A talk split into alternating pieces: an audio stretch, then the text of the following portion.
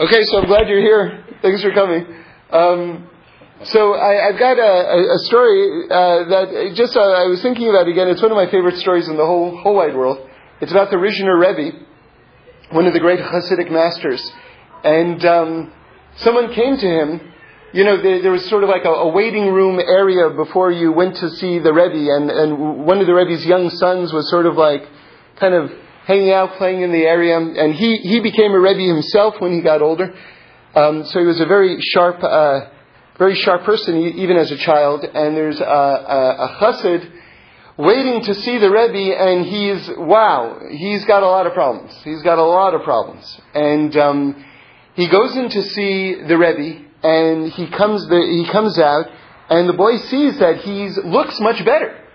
He looks much better. And so the, the son of the Rebbe says to the man, um, what did, what did, what did my father, the Rebbe, say to you? And the man said, and you could see that he was visibly relieved, the man said, um, he told me Hashem will help. And so the boy says back to him, what are you going to do until Hashem helps? right? So, so he sees the man, so he sees the man like his face falls. Right? Like, oh, that's actually a good question. I, I hadn't thought of that. So, so the boy sees that the, that the, the, that the man react, reacted in that way, and he, the boy says to him, he says, go back and ask my father what, what, what you should do. So he goes back in, and then he comes back out, and he's happy again. And the boy says, what did my father say? And the man says that um, the Rebbe said, until Hashem helps, Hashem will help. So, so this is this is all of life. This is all of life. This is all of life, and and and uh, and it's it's it's and, and, do you see how it's very similar to what you were saying before? It's, it's kind of, but it's the same story, but it's the opposite, you know? So in other words, what eyes are we seeing the world with? You know? What eyes are we seeing the world with? And, um, you know, something that I, I've mentioned, but it's, it's uh, very, very crucial to, to understanding something, which is that uh, unless you understand deep down, and, and I mean really understand deep down, that God is good and that there is a happy ending, life is absolutely. Um, you, you, it's, it's, one will never understand life. One will never properly understand life. And um, because, you know, like, for instance, uh, just to give you a very extreme example, if someone, God forbid, we should all live to 120 and have fantastic lives here, but if someone were to die a horrible death, and even maybe even at a young age or something like that, God forbid, should never happen to any of us. Um, so, so one could say something like, well, this is God? This is God? Right? And, and, and, and on some level, that would be a very real, understandable reaction. Right? But, but don't, don't, don't stop there. What, how does that story, which sounds like a miserable story, and is a miserable story, what is the next chapter of that story? Does the book end there? Is, is there another page to that story? The soul then goes up and gets eternal reward and lives forever. Right? So there is a break in the action, and it's a very, you know, miserable, messy event. But what is, what is the actual end of that story? The actual end of that story is, and then what about all the people who got left behind, right? Well, hopefully at 120, they then go and reunite with that person and they live forever, all happily again. So, in other words, in other words, if one doesn't have the actual screenplay in front of them, if one doesn't actually have, if one doesn't stay till the end of the movie, one reaches very weird, incorrect understandings of life and of God. You know, Rabbi Nachman said this in his own inimitable way. Um, he tells a story about um, two people. One is Jewish and one is not Jewish, and they're both uh, they're both beggars, so to speak. And um, it's Pesach, It's a famous story. So, so the the uh, the Jewish person says to his his buddy, who's not Jewish but also hungry, says to him, "Listen, tonight is Pesach, and tonight we're going to get a great meal. I'm going to get us invited to a seder, and we'll be at the seder. You'll see it's going to be great." And the person's very happy, and they go along, and they they they, they sit at the seder table. And so, um, so anyone who's been to a seder knows that you got to sit for a long time before the food comes. and there's a lot of talking, and you know, you know, it's even people who know the food is coming. Sometimes it's a real hardship, you know. So this guy who's never been, he's not even Jewish, he's never been to a, a, a seder before. He's he's sitting, he's waiting, they're talking, they're talking. There's no food, there's no food, and then at a certain point, they finally bring out some food. He's so happy, and it's the bitter herbs. And he takes a bite of it and he says, You guys are crazy, and he leaves. Right? But what happened? He missed the feast. He missed the feast, which was coming. Right? So, this is life. In other words, if one doesn't have the big picture, if one doesn't have the big picture, see, imagine, let me just tell you something about screenplay structure. Normally speaking, a screenplay, classically speaking, a screenplay is in three acts.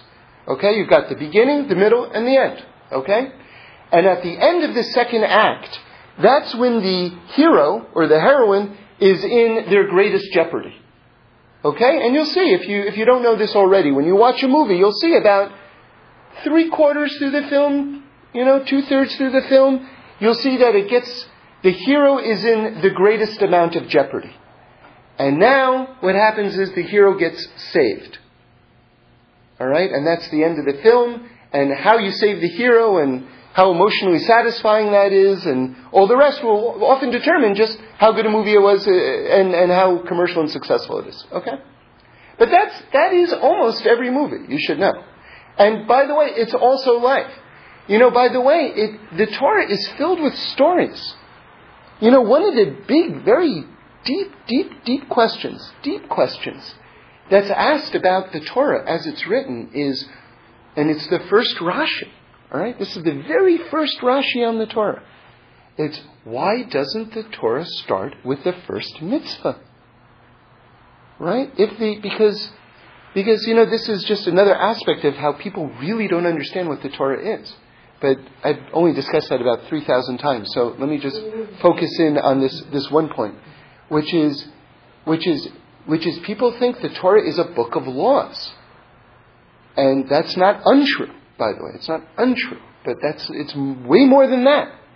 So, so, so there's a very good question, and Rashi himself brings it, you know, from a thousand years ago, and probably the question is older than Rashi.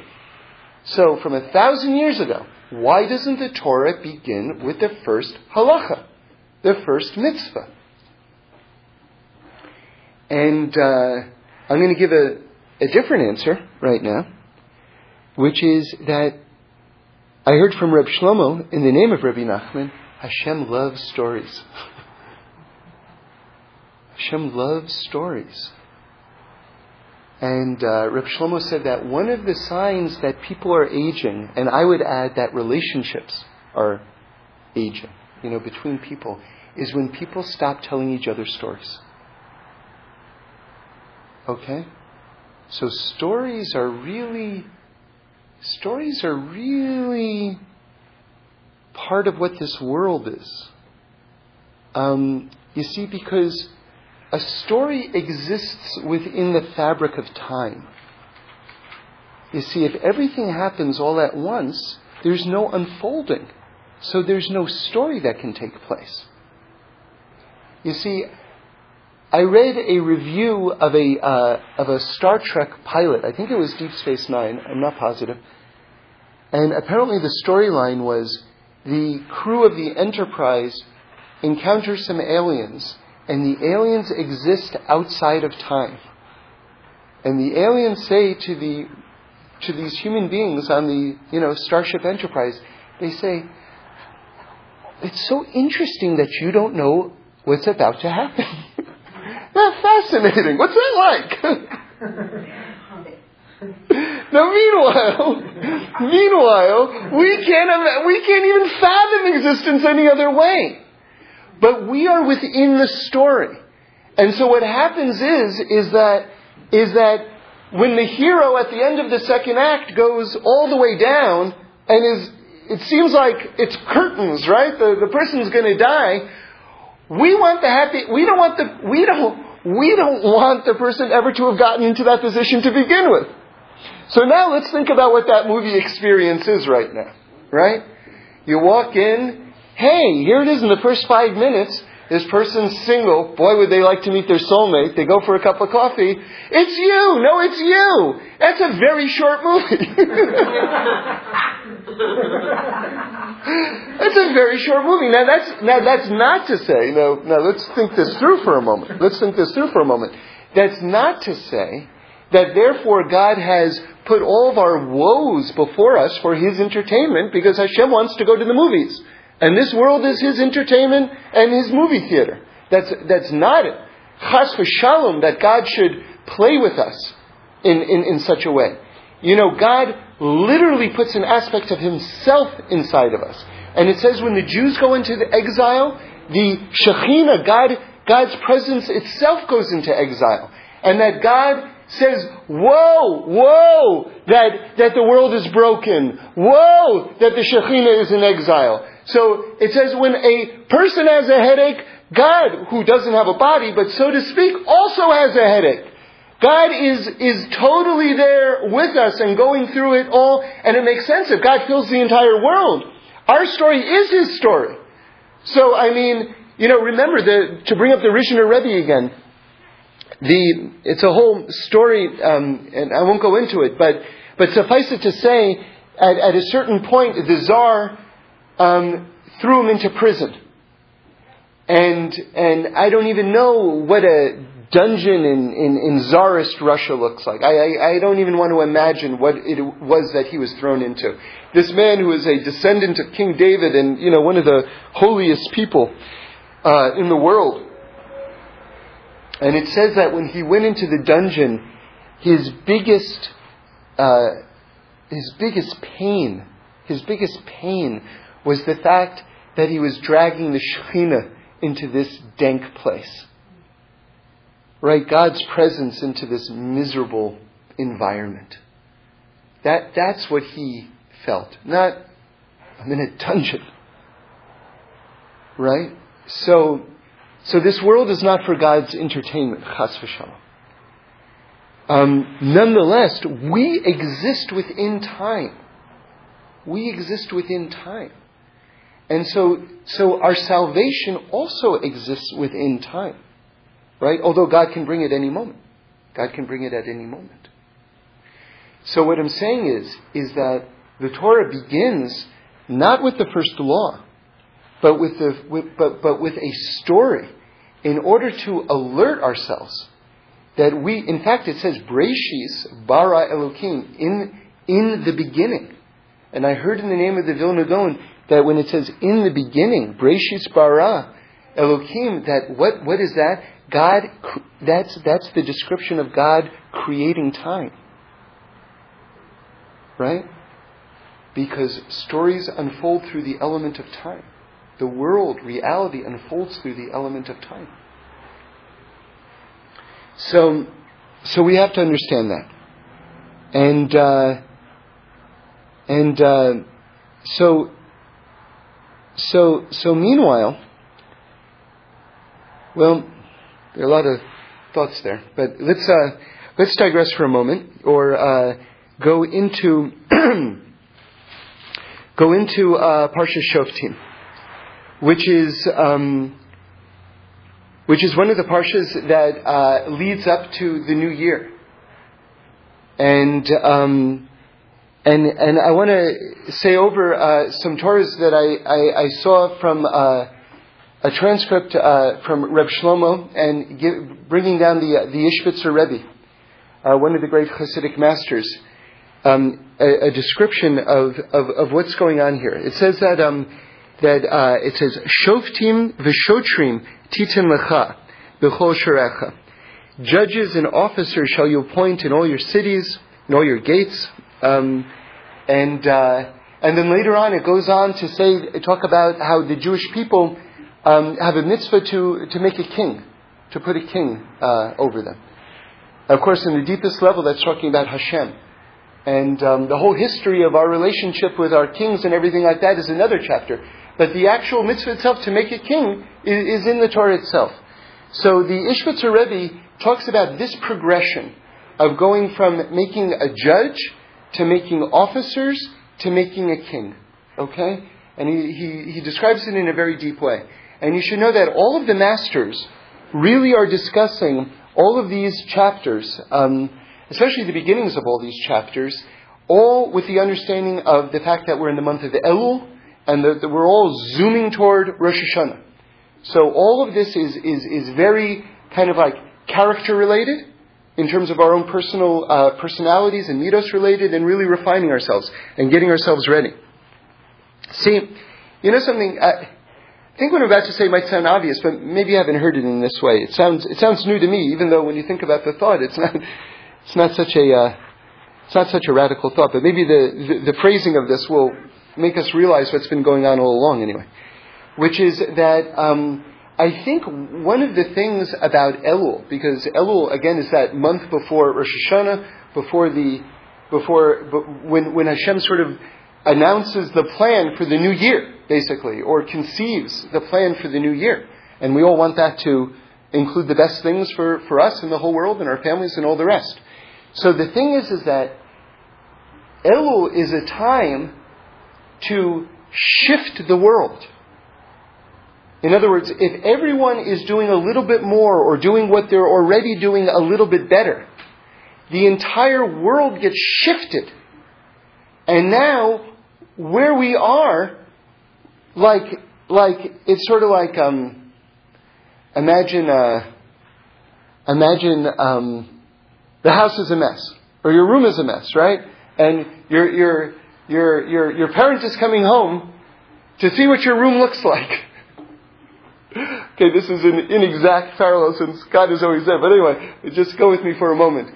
And your room is an absolute mess. Now, when when uh, when your, when your mom shows up to look at your room, if it's an absolute mess, the mom says, well, you know, we were going to go for ice cream, but I see that, you know, it's, it's, it's, it doesn't make any sense to do that right now because you, you haven't got it together. Because that's a reward, you know, and, you know. So, but what happens if, like, you're like, wait, there's another five minutes. I can absolutely pull this together. and you quickly throw this stuff and organize this stuff and everything like that, you know? And, uh, and then your mom walks in and goes, hey, the room looks great. Let's get that ice cream. Right? So imagine if everyone in the world is cleaning up their room. Right? So then God looks at the world and says, hey, you guys are doing pretty good. Ready for the next level. Right? So, so, so it's, it's, it's, it's kind of like the home stretch before the, before the, um, b- before God sort of like decides where we're at and what, what the new plan should be, because the new plan is sort of dependent on where we're holding right now, right?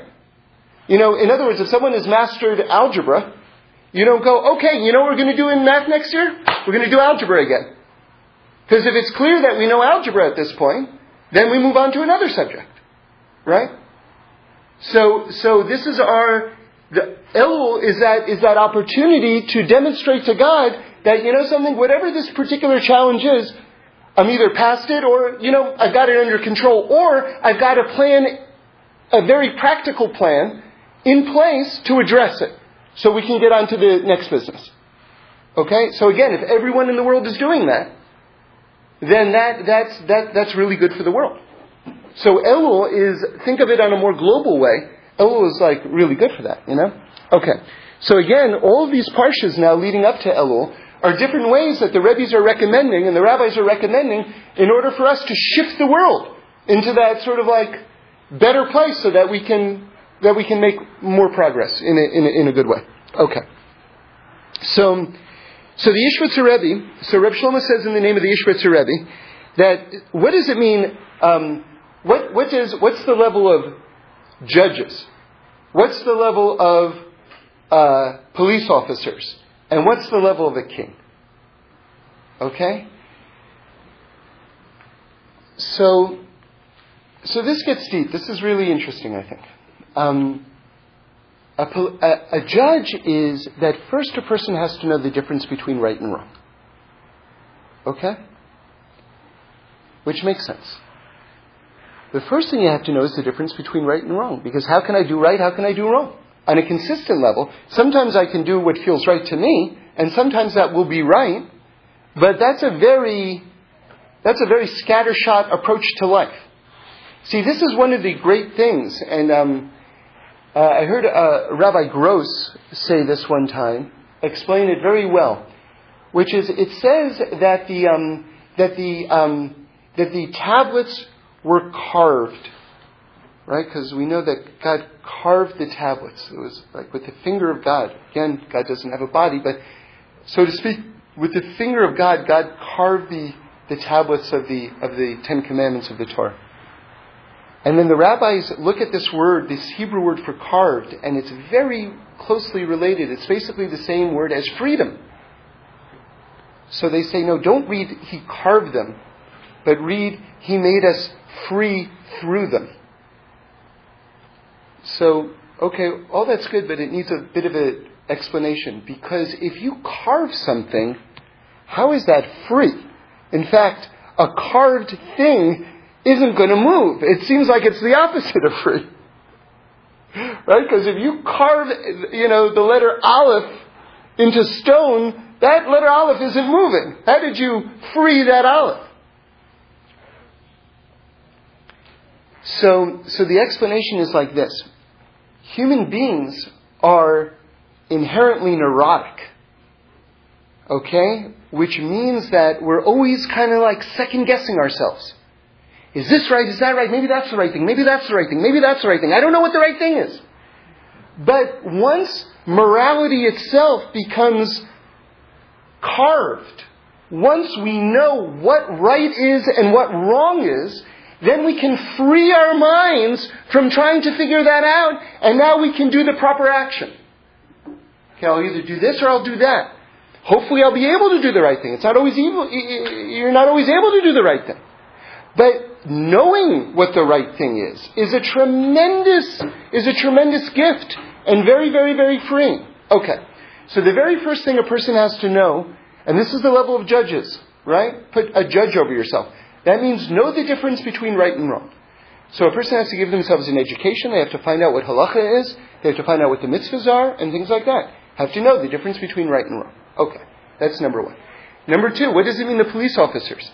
Because you know something, once I know the difference between right and wrong, then I've got to make sure that I do the right thing and not the wrong thing.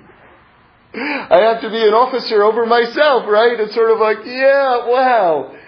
Wow. Just a dollar for that cheeseburger on Tuesdays? you know? That seems like a very good deal. All right, so so you have to once a person knows I'm not supposed to eat that or eat that there, right? then a person has to make sure that they're doing the right thing. Okay, so that, that's, the, that's the level of an officer over yourself. Okay. Now we get much, much deeper. Now sort of like goes, whoa, way, way, way, way, way further in this. Okay. So I know the right thing, and hopefully I'm in a state where I'm enacting the right thing. Okay? So far, so good. But now listen to this. What happens when you get surprised? What happens when something, quote unquote, comes out of the blue and you don't know how to react? And you don't have time to discuss it with a rabbi or a friend or someone who knows something? And you have to do something in the moment? Right? Because you see, this is, this is the beauty of real, real Torah. Because, and this is Ishbitz. I mean, this is really getting into, well, wait a second. You know, life is in a textbook. And I want to know what to do in the non textbook moments because isn't that really oftentimes the real battleground in my life, right? So, so, um, so the Ishbitzer says like this How can you make sure that you're doing the right thing when you don't know what to do? When you get surprised and when you don't necessarily have time to learn it through with someone? You know, by the way, it's a slight digression, but um, kind of on the subject but we'll get back to it. Um, I heard from Reb Shlomo that, you know, you see, sometimes the greatest um, uh, act of holiness is to serve God in secret, right? We're familiar with that, like the idea of giving tzedakah anonymous, tzedakah charity anonymously, right? But sometimes the greatest way to serve God is to serve God very publicly, right? Which is to stand up and say, you know something, I'm donating this building and it will have my name on it and everything like that.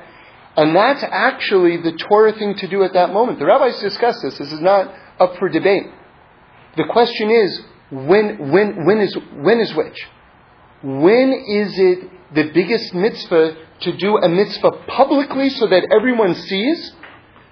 And when is it to do it secretly? So, so Reb Shlomo says this a person needs a Rebbe for.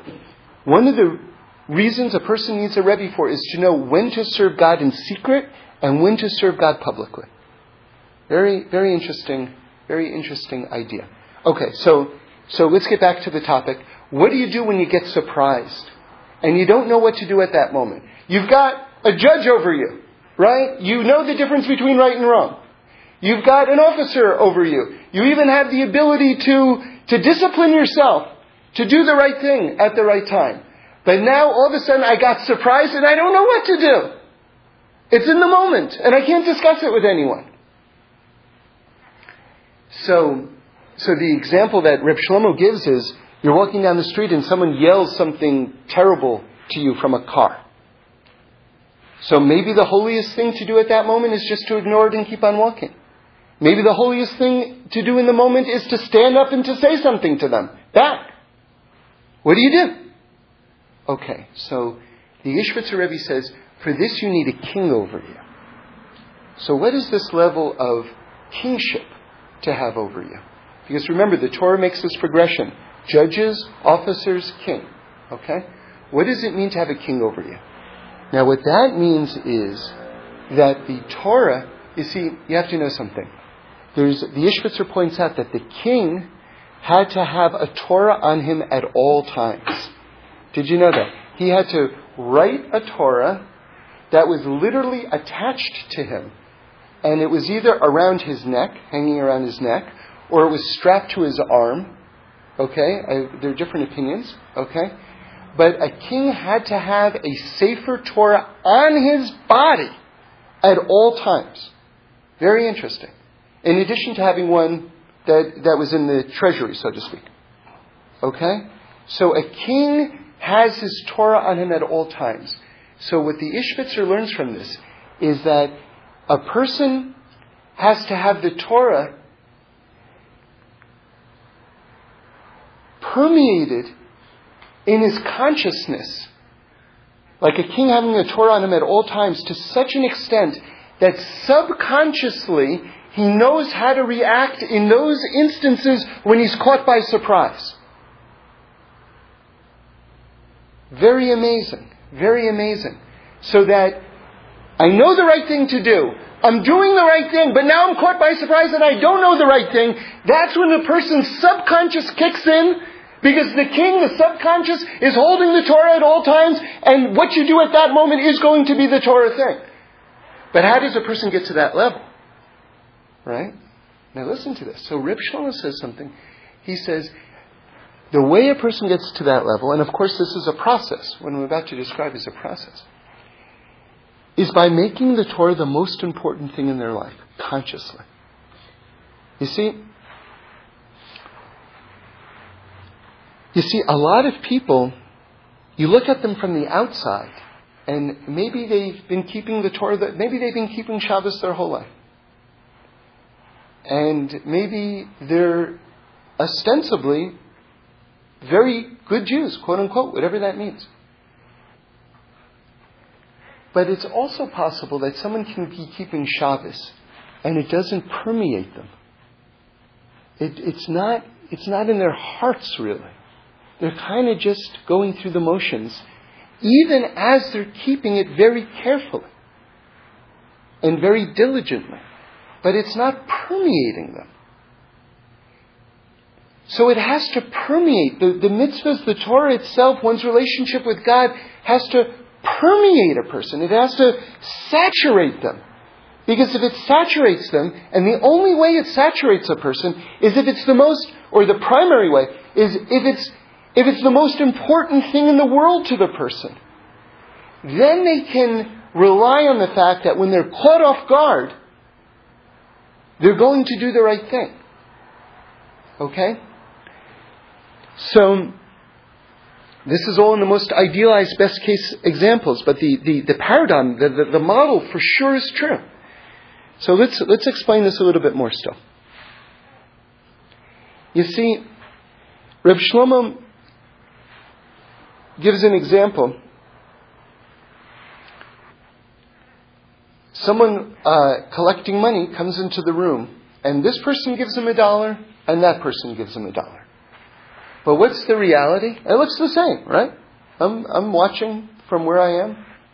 He gave him a dollar, he gave him a dollar. But what's, what's, what's the story that I didn't see? This person gave him a dollar, and that person gave him his last dollar. Oh, that was two radically different acts just took place in front of me. From the outside, they seem to be the same thing. But two very different stories just played themselves out in front of me. So it is with the person who, we're just using this example of Shabbos right now. So it is with the person who's keeping Shabbos. This person is keeping Shabbos. He's not doing the lights. He's done all of his shopping beforehand. All of his meals are prepared beforehand. All of the rest. Right? This person is keeping Shabbos. And this person is keeping Shabbos. But it's, it's almost two different worlds. The way this, this second person in the example is keeping Shabbos is so much deeper. It's so much more beautiful. It's, all of the observances are, are permeated with a sense of Shabbos. You know, I heard from Reb Shlomo in the name of the Karliner Rebbe. He said, the Karliner Rebbe said, I know where I can get chicken for Shabbos, and I know where I can get fish for Shabbos, but where can I get Shabbos for Shabbos? You understand? See, Shabbos isn't just, I'm not turning off the lights. See, there, there are a lot of people who just, they, they, they don't understand square one. Oh, Shabbos, you mean you sit in the dark and don't tear toilet paper, right? That's what it means to keep Shabbos. They haven't got a clue. They haven't got a clue. I mean, anyone who's been fortunate enough to really experience Shabbos, and you know, if you if, if you've never been to the Happy Minyan in Los Angeles, I, I, I definitely recommend it.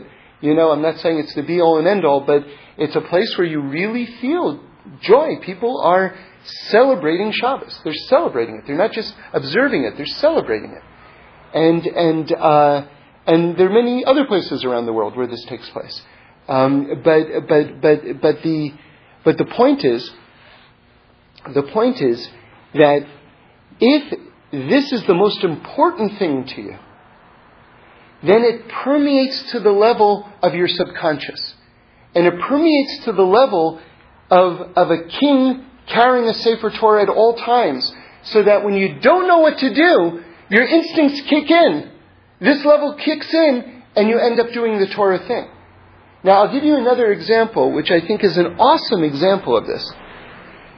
I heard this story from Rabbi Aaron of Israelite, and I don't know if he was there and witnessed it, or he heard it from someone who was there. I don't know. But, but here's the story. The story is now, whether you know this or not, on, on Shabbos, one of the laws of Shabbos is you can't make a tent. Okay? That's just what it is. And so one of the expressions of that in this world, in our life, is opening an umbrella on Shabbos. That is, that is the paradigm of making a tent. And it makes sense if you think about it. It's, you're making a tent. There wasn't a covering over your head, now there's a covering over your head. You made a tent. That's what, it's a tent. So, so, so, so one of the, one of the mitzvahs of Shabbos is don't open up an umbrella on Shabbos because you're making a tent. Okay. That's what it is. So, so, and of course there are deeper things and all the rest, but let's just, uh, uh, but I'll tell you something beautiful just on that level. And this story obviously doesn't take place on Shabbos, um, but the Lubavitcher Rebbe was walking in the rain, and someone asked him, you know, how come you're not opening an umbrella? Again, this was not on Shabbos. Said, why, why aren't you opening up an umbrella? And he says, because the rain is Hashem's chesed and kindness and, and blessing to this world. Do I want to make a, a separation between myself and Hashem's blessing?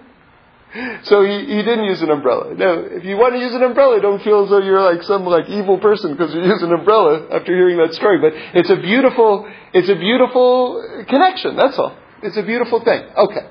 But on Shabbos we don't, we don't use umbrellas. Okay, fine. So Reb Shlomo was at the kotel. All right? On Shabbos. And it's raining. And he's talking to a group of people. And there's someone there who's very new to all of this and doesn't know the various mitzvahs and things like that, which is most of us, you know? And so, as a sign of respect, as a sign of love, he opens up an umbrella and he holds it over Reb Shlomo. Okay? Now, there's some people who witness this, as you can imagine, at the kotel on Shabbos and start screaming, right? Like, and Reb Shlomo doesn't say anything to this person. Okay? Just kind of allows the abuse to come his way. So someone asked him afterwards, Why didn't you say anything to that person? And Reb Shlomo says, Because under those circumstances, in front of the people who I was talking to at that moment, I would have publicly humiliated him and that would have been akin to murder. What he had done, he already did. Now that's a very exalted state of consciousness. And this is coming from someone who knows the halacha. It's a very exalted state of consciousness. How did he know? How did Reb Shlomo, now this is me talking right now, this is my own personal analysis. That's the end of the story. How did Reb Shlomo know that that was the right thing to do as he's in a very pressure filled situation. He's at the Kotel, which is Judaism's holiest site, on Shabbos, the holiest day. There's a flagrant violation of the, of, the, of, of Jewish law happening. There are people yelling, or at least one person yelling at that moment. How do you, how do you know what to do at that, at that moment, right? So this is the idea of the king stepping in.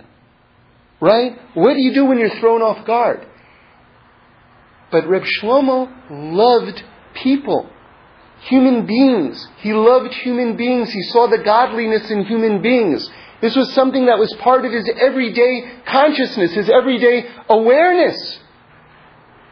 And it was so real to him, the preciousness of every single person.